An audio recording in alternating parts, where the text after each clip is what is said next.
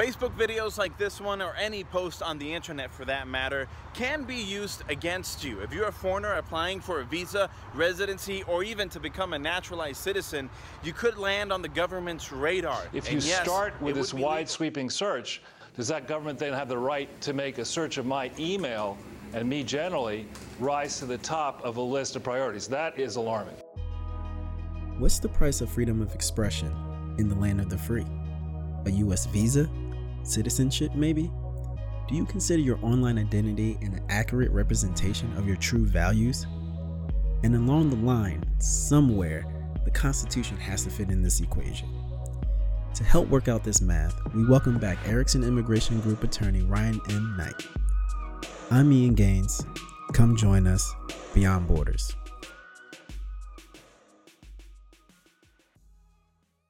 You know, we really need to have a session, I think, understanding, you know, how far the government can go and abuse its powers before we willy-nilly, you know, embrace and let this new administration, whether Democrat, Republican, or whatever, have these expansive powers with no no real controls. Welcome to Immigration Nerds. Today we have Ryan Knight, who is an attorney for Erickson Immigration Group. Uh, it's not your first time. This is like the no, second or third. third time. Yeah, Keep yeah. getting invited back, yes. and I- despite my best efforts. well, it's because we love to have you. It's because we love to have you. So, um, so today we're talking about more seriously social media surveillance and what's the purpose of this expansion of data collection from government agencies. Um, the U.S. State Department is now requiring nearly all visa applicants to submit their social media accounts from the past five years. This vetting is happening at the point of entry. Officials are searching through text, images, and various social media posts from platforms such as Twitter, WhatsApp, Instagram, Facebook to determine whether a traveler could be considered a national threat. Uh, this is if they posted the content themselves or are associated with a person who posted questionable content. For our viewers, first, let's start with why government agencies are now collecting social media details from visa applicants and foreign travelers. Sure, this comes from a national security standpoint.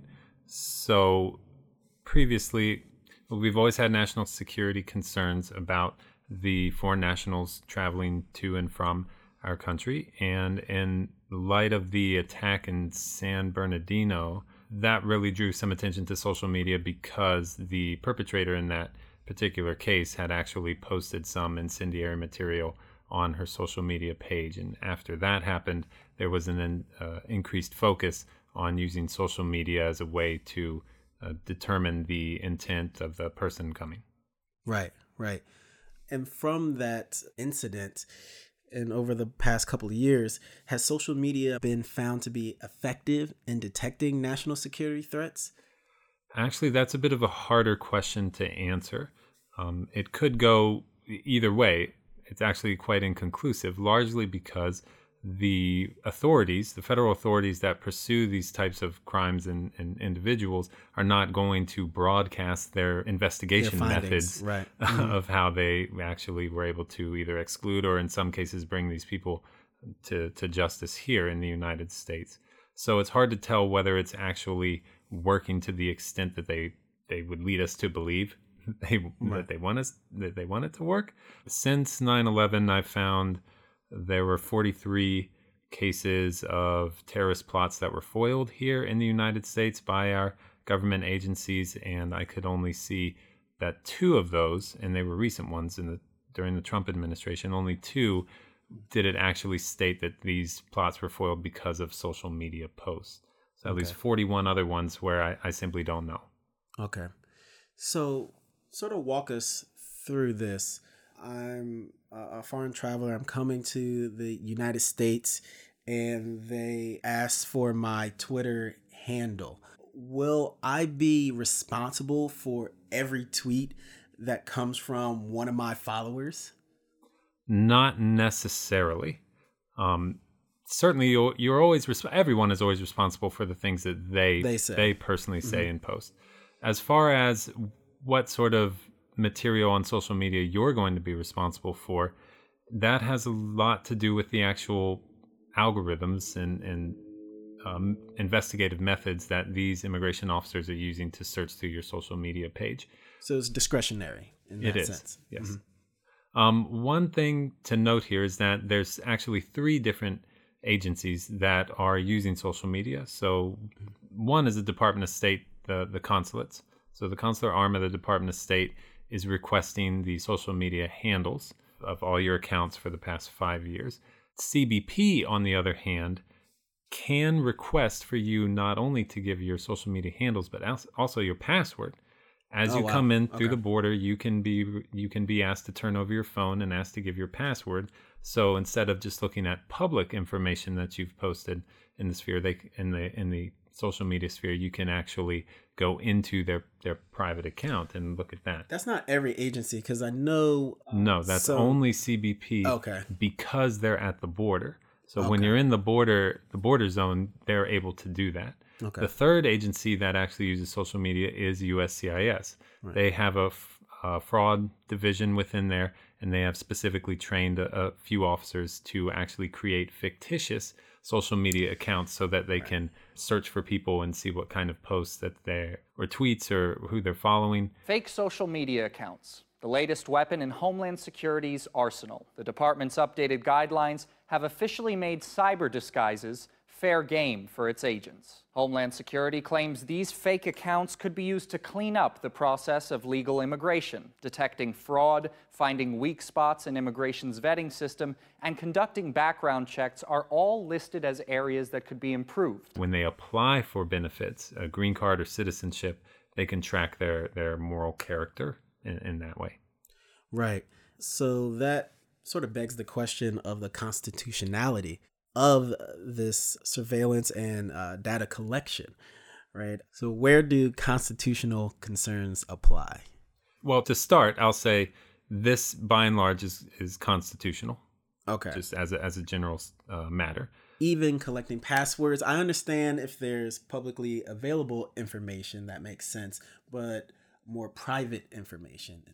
Right. Right. So at, actually, at the at the Department of State level, at the consular level, when they're asking for this information, uh, you're essentially a foreign national overseas. You have no you have no rights, not U.S. rights, not rights that we've granted, because you're not physically present. You're not a U.S. citizen or, or have any other That makes sense. uh, yeah. ties. So there's also the doctrine of consular non-reviewability, which pretty much says, and this is a big frustration for immigration lawyers, that consulate officials can pretty much do whatever they want.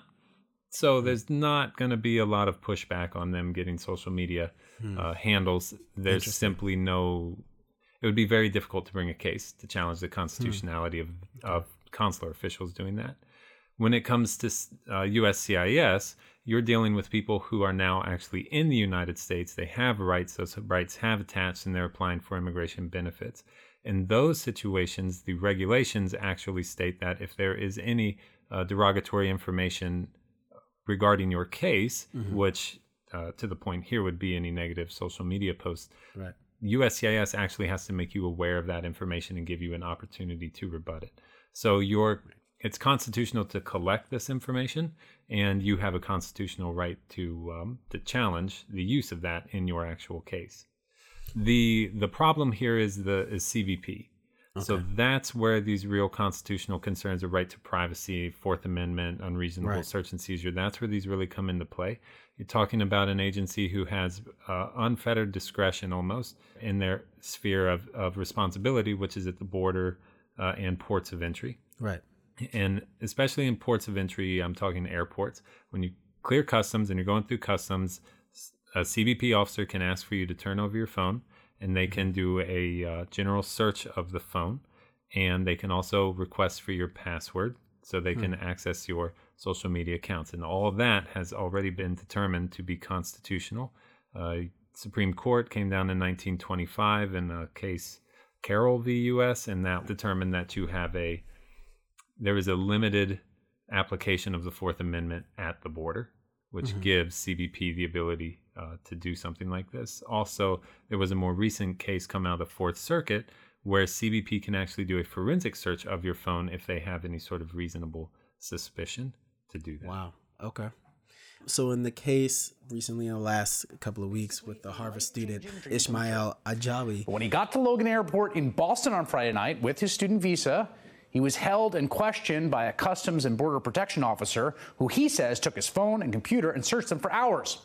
In a statement to the Harvard Crimson newspaper, he wrote that after five hours, the CBP officer called me into a room and she started screaming at me. She said she found people posting political points of view that oppose the U.S. on my friends list. I responded, I have no business with such posts, that I didn't like, share, or comment on them. I told her I shouldn't be held responsible for what others post. I have no single post on my timeline discussing politics. Was this fair use? In in my opinion, and that that's all this is. In my opinion, it's a fair use of the material. I'm pretty sure that the actual decision to exclude mm. was arbitrary. While they have, uh, CBP has every right to go ahead and, and try to gain as much information as they can about whether they should admit you or not. In this particular case, what you have here is a a post that's not actually not actually made or liked or supported in any way by the individual asking for entry. Right. But unfortunately, because of the way that the CBP or Department of State or USCIS takes this social media information, they're not always getting the full picture. And because they have so much discretion in their final decision, uh, if they simply choose, if they see something they don't like, just like that can can uh, result in exclusion, or in the case of a consulate, a visa denial. Right. And that sort of walks us to the consequences. How could data collection uh, go right? And how could it go wrong in the sense of one, vetting the people who come into the country, but then also being fair and understanding people's rights who are coming into the country? Sure. I'll do the um the cons first and then and then there's any pros. Right. Yeah. if we um, can find it. so the the biggest con, and in my opinion, is the lack of transparency as to how they're actually collecting the information. You're talking about social media posts, I and there are people who post multiple things a day. Right. If they're on for five years, you're talking about thousands and thousands of posts. How are you right. supposed to go through all of those? Well, apparently you contract with another data mining company and they'll go through it for you mm-hmm. using these algorithms that I personally don't understand how None they actually work.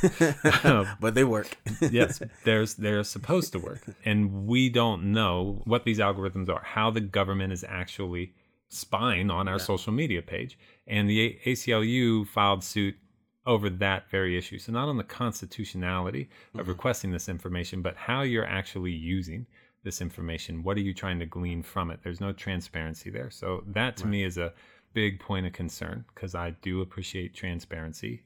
You know, no matter what yeah. the government's doing, I would like just to know about it. Be above board. yeah.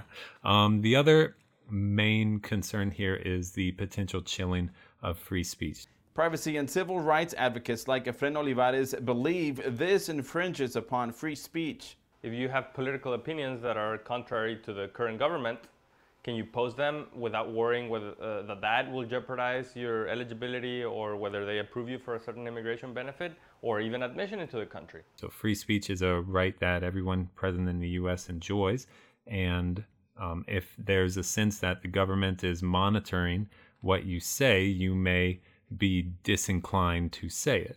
Mm-hmm. And that's not what free speech is about. Free speech is about um, actually voicing your opinions and expressing yourself without the fear of government reprisals. One note about that we're all responsible for anything that we say, post, write. Um, and just because it doesn't have government consequences, that doesn't mean it doesn't have social and employment based consequences. So right. uh, that's just a, a side note on free speech. With the Department of State, the biggest con is the arbitrary denials. Once they deny you, there's really no way to overcome it. You have to reapply.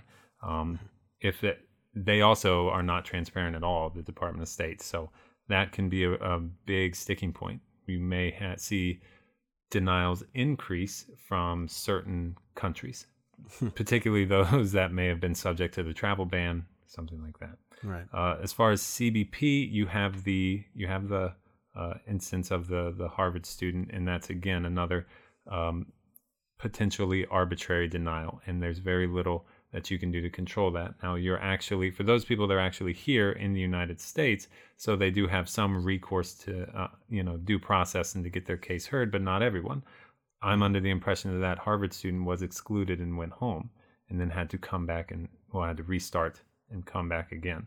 For USCIS, the con that I can think of is um, are they monitoring your social media for a one-time application mm-hmm. or are they are they monitoring your social media page hmm. just to monitor it just to collect continuous information about who you are and who are they sharing that information with the right. FBI right i mean so actually about a month ago it was revealed that a virginia-based intelligence firm used facebook data to compile details about more than 600 protests against family separation, right? So they used this data, and people who were joining a, Facebook group of this protest of family separation, that data was collected and uh, sent over as a spreadsheet to the Department of Homeland Security.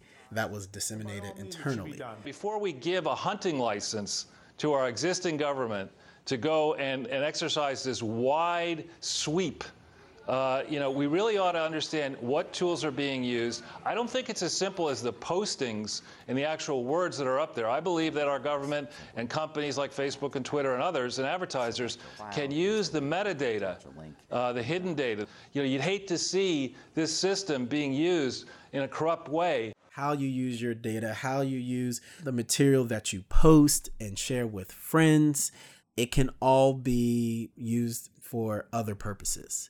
Yes, right. absolutely. Yeah. Right. Um, I'm not going to say that there, are absolutely no positive consequences to this policy.